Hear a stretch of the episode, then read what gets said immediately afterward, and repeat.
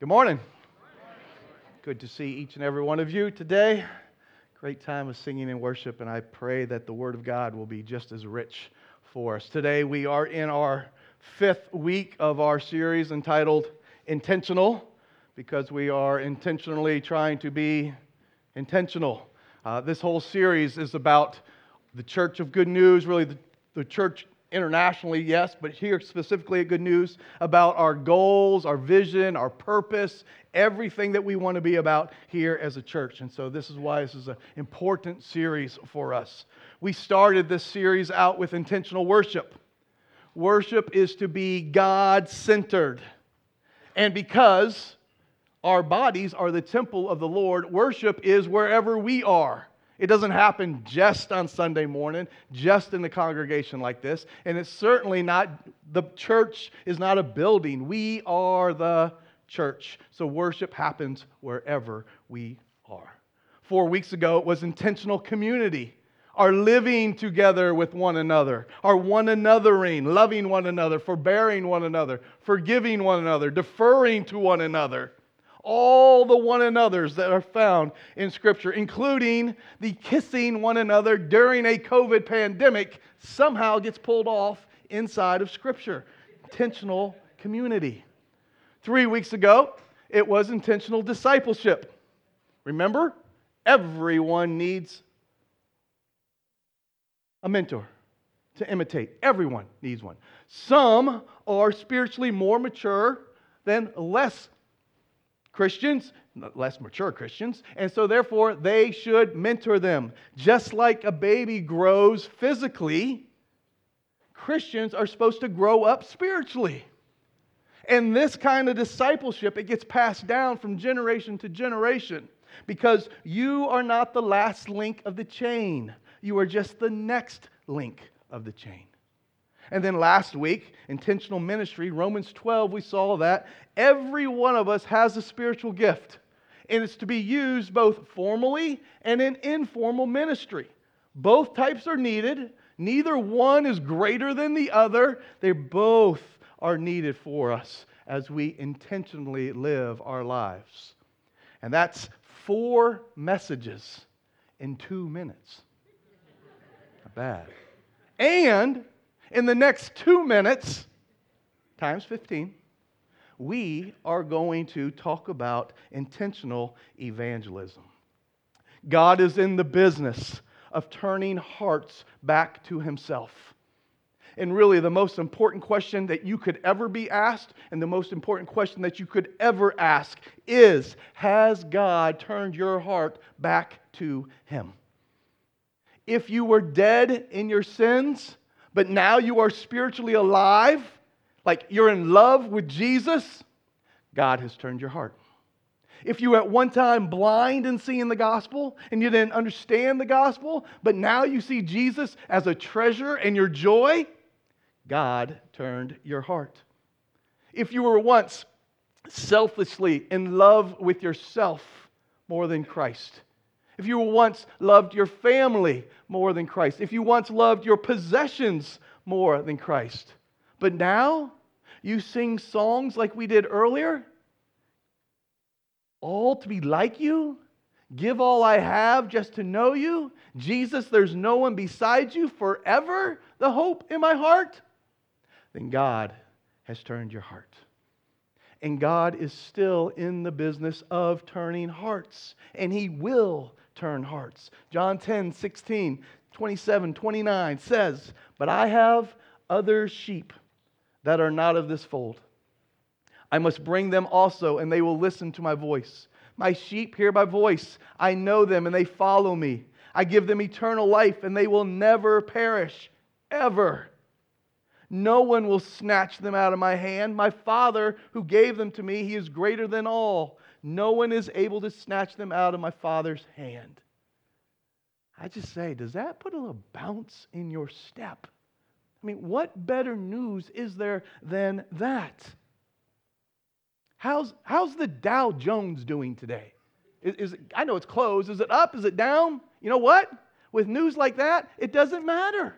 Or the S&P, or promotions and raises and academic achievements, getting stuff, going places, even babies and grandbabies. These are all super good gifts from God, and they all have a place for in our life.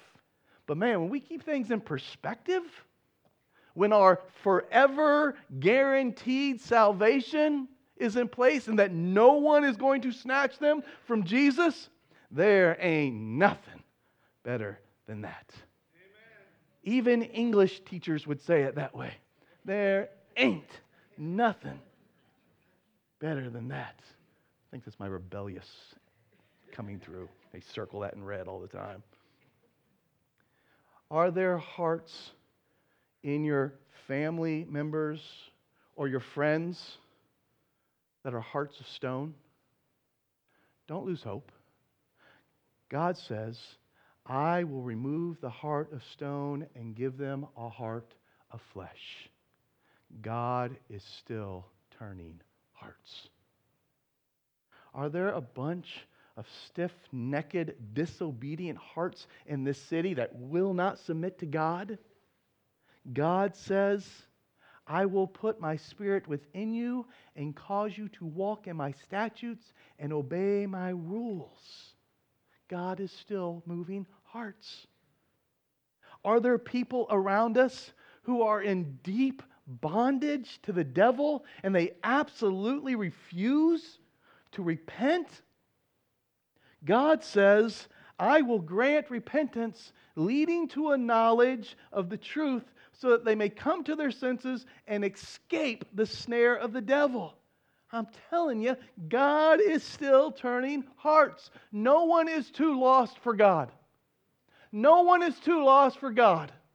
No one.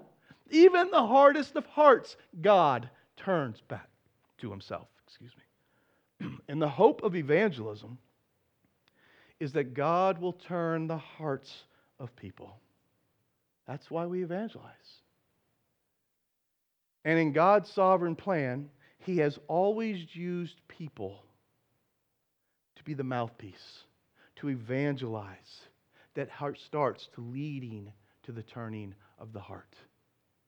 If you're saved, think back of the people in your life who were the evangelistic speakers mom and dad, teacher, coach, friend, neighbor, coworker.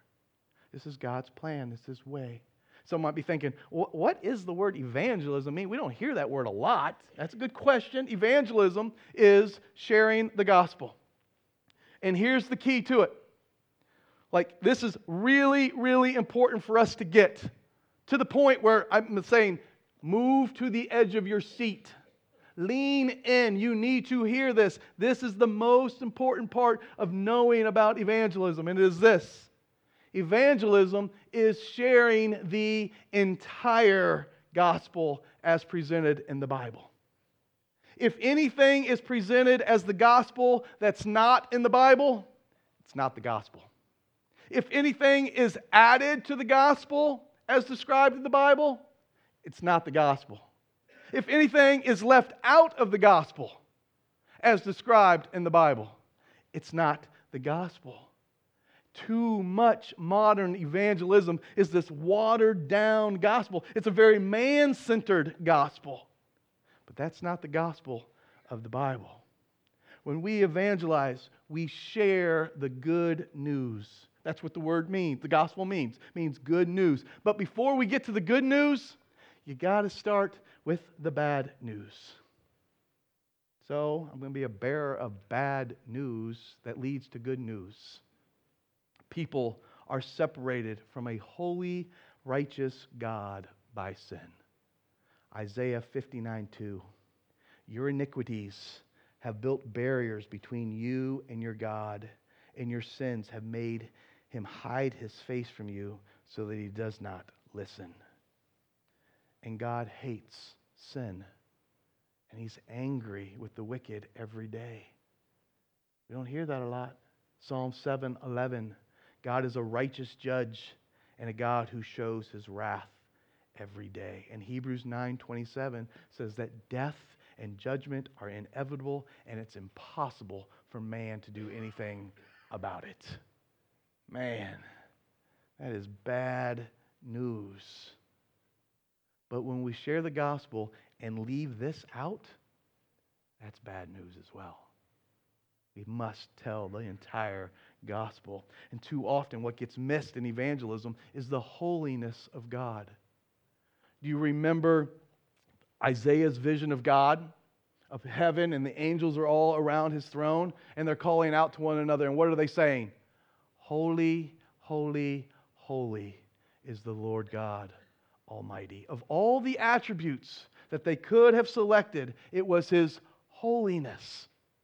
It wasn't love, love, love is the Lord God Almighty. It certainly could have been, but it was holy, holy, holy. And we cringe at the idea of God hating because we are so much more comfortable with God is love, aren't you? But God will not compromise his holiness. His hatred for sin is real. It burns within him. And so we have to tell the entire gospel. We start with the bad news, and then we should be like John the Baptist and say, Repent, for heaven is near. Repentance just means turn away from, change your way of thinking. And when a person has an understanding of God's holiness that the Holy Spirit puts upon him, there's this conscious decision to turn from sin and to turn from God. And then comes the really, really good news. What no person could do to be saved, Jesus did on the cross. There's the love of God. On the cross, Jesus exchanges all of his righteousness for all of our sins. And we stand before God clean, holy, and pure. And we escape God's wrath and we live with him forever. That's the entire gospel of the Bible. And when it's shared with people who don't know God yet, it's called evangelism. I want us to turn to Matthew 28 16 through 20 as our primary text today. Many of you know it as the Great Commission. It's a mandate that Jesus himself gave to everyone that follows him. It's a commissioning to evangelizing and making disciples. Start in verse 16. The 11 disciples traveled to Galilee to the mountain where Jesus had directed them. Let, let me just pause here and say, what a sobering reminder that this mandate of evangelism and making disciple making it's a lifelong commitment notice that it says there were 11 disciples traveling because judas the 12th disciple was no longer with them he was no longer committed to the great commission it is a very sobering thought to think that people can look like they are all about God's work, but in reality, not even a follower of Christ. Serious words from 1 John 2:19. They went out from us, but they were not of us. For if they had been of us, they would have continued with us. But they went out that it might become plain that they all are not of us. That's incredibly sobering it certainly bears asking the question from earlier Has God turned your heart to Himself? And then back in verse 17 so the 11, when they saw Him, they worshiped. Some doubted.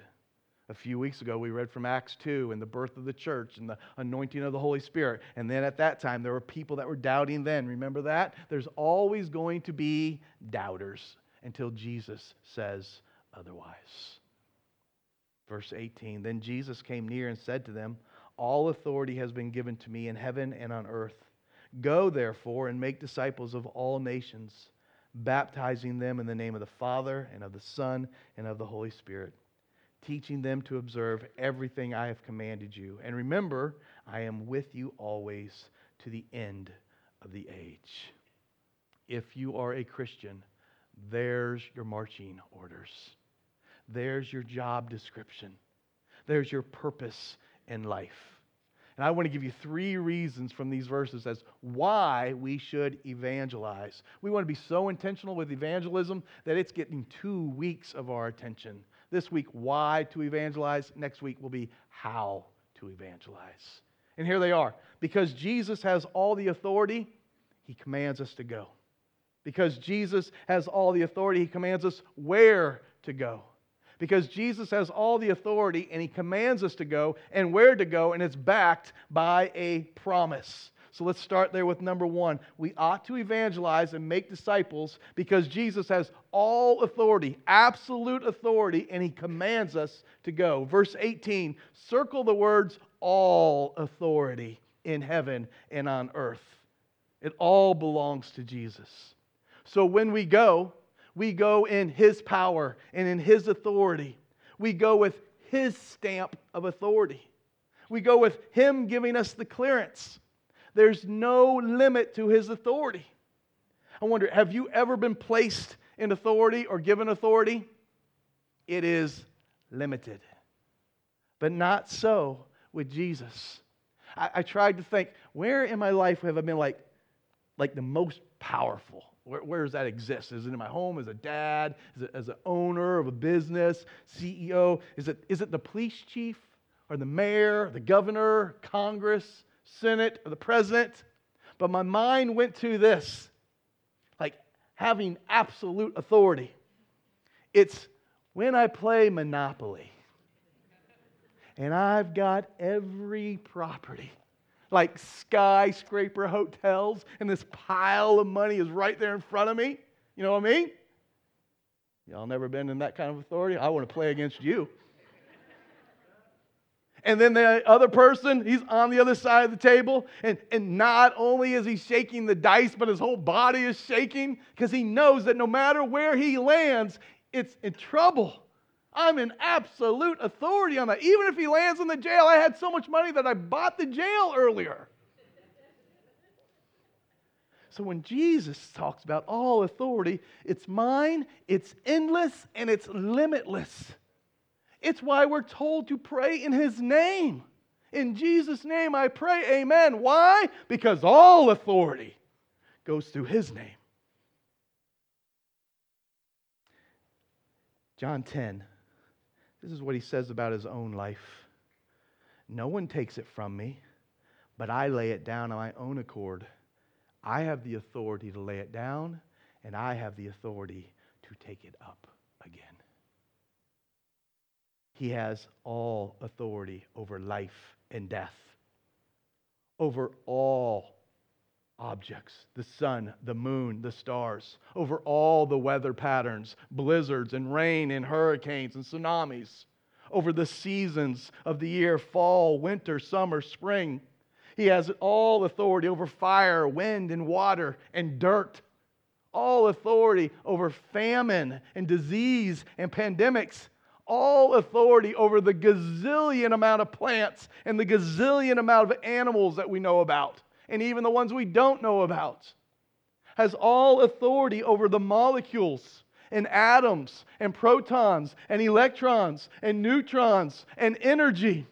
He's got all authority over government and armies and rulers over Satan and demons and angels and you and me and the other nine billion people that exist. All authority belongs to him, from gigantic galaxies to microscopic particles and everything in between. Anything that your mind can think of, he has absolute authority over it. Amen. Do not be like a donut and glaze over this. I told my wife, I don't know. But listen, in all seriousness, be like a well, a deep, deep, deep well, with the understanding that Jesus has all authority over heaven and on earth. And then he speaks to his followers like this when he sends them out with his authority. He says this Luke 10 19, Behold, I have given you authority to tread on serpents and scorpions and over all the power of the enemy, and nothing shall hurt you. Our going out to evangelize and to make disciples, it is ordered by the most authoritative, absolute person in the entire universe. So we ought to go because God is in the business of turning hearts back to Himself. Literally, the word go, it means as you are living, as you are doing life, evangelize, make disciples, just as it is common for us to eat and sleep, it should be just as common for us to intentionally evangelize. That's how we are called to think and to live and to pray like a missionary. Put this question in your mind How would a missionary live, look, and pray in my shoes? Sometimes when we hear the word missionary, we think, missionary. Oh, that's like that special category of being a Christian. Like they, are the ones that, uh, you know, they, they go over the ocean. They go to Africa and Brazil and all those countries over there. That's a big negative. All Christians are missionaries. It's true, some do go there, but all are Christians, are missionaries. And what do they do?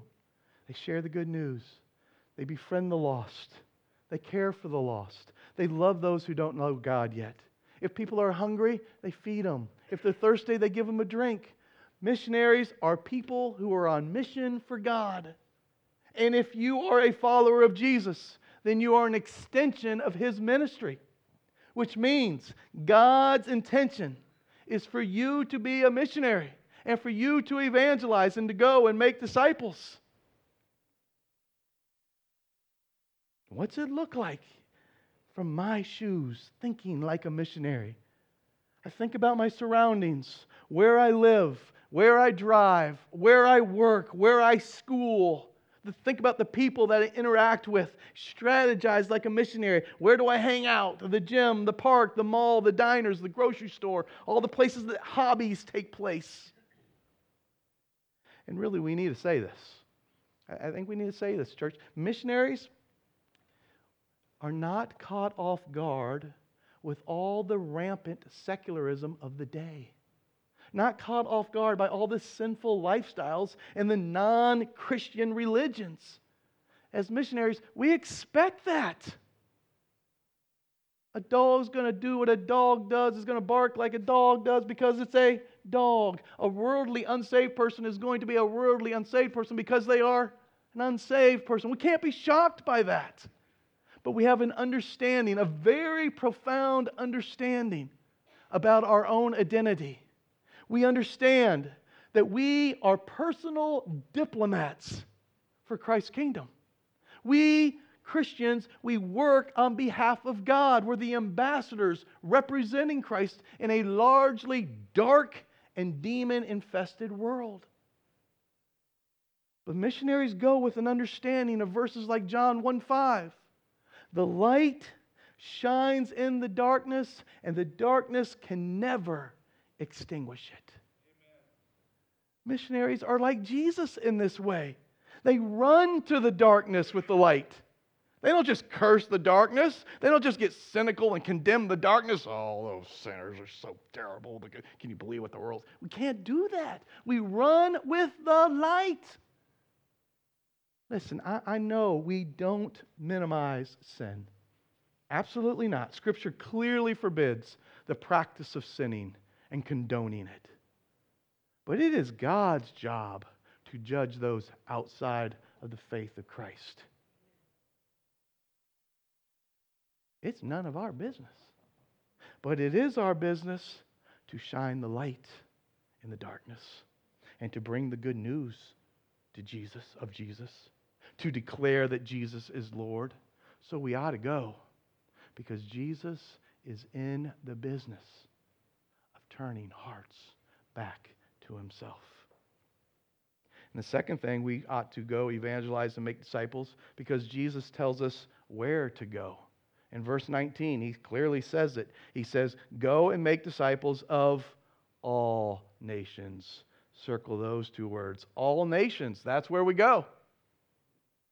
This side of the ocean, other side of the ocean, north, south, east, west, all directions. It's where we go. This mandate is a worldwide, multi ethnic mandate. And know this all forms of racism are completely destroyed by this gospel mandate. Psalm 2 says that the Father is giving Jesus all the nations as his inheritance.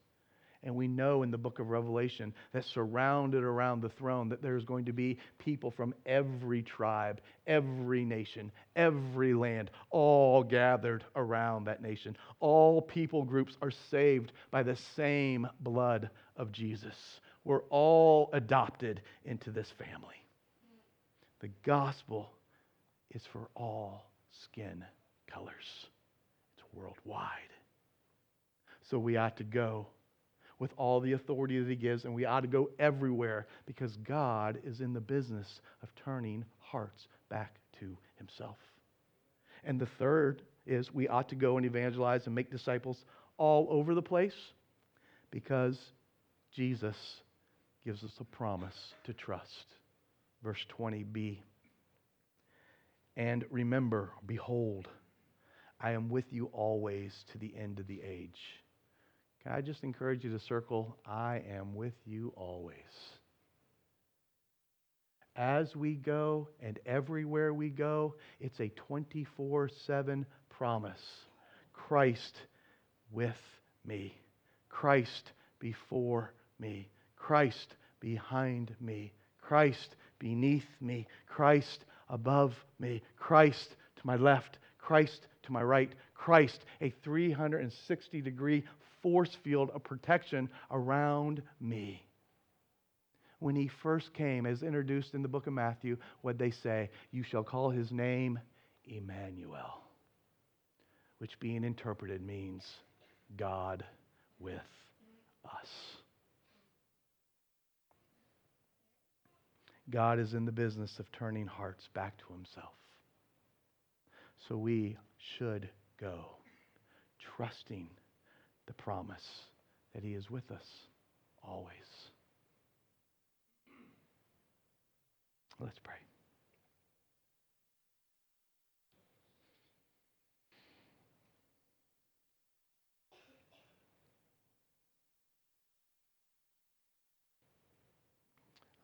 I, just think it's important to ask again. Has God turned your heart back to Him?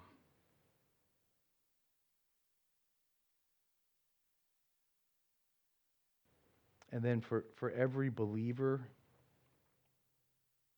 follower of Jesus, do you go boldly in His authority and in the power of Jesus? Do you go trusting his promises.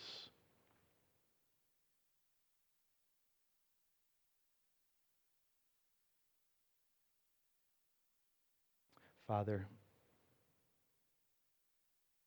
thank you for allowing the Holy Spirit to be our chauffeur through these Bible verses today.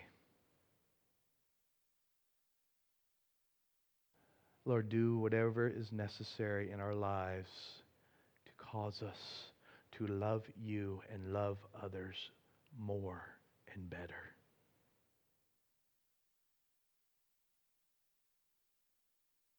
Make us a church that intentionally runs to the darkness with the light of the gospel. God forbid that we do nothing. Move us to be doers of your word. We have heard the mandate, and you have backed it with your authority and your promise. Father, make it so that we can go with confidence. Make it so that we can go with boldness. Put our fears away of man and what they may do. And oh, Father, let us watch. Watch you turn the hearts of people back to yourself.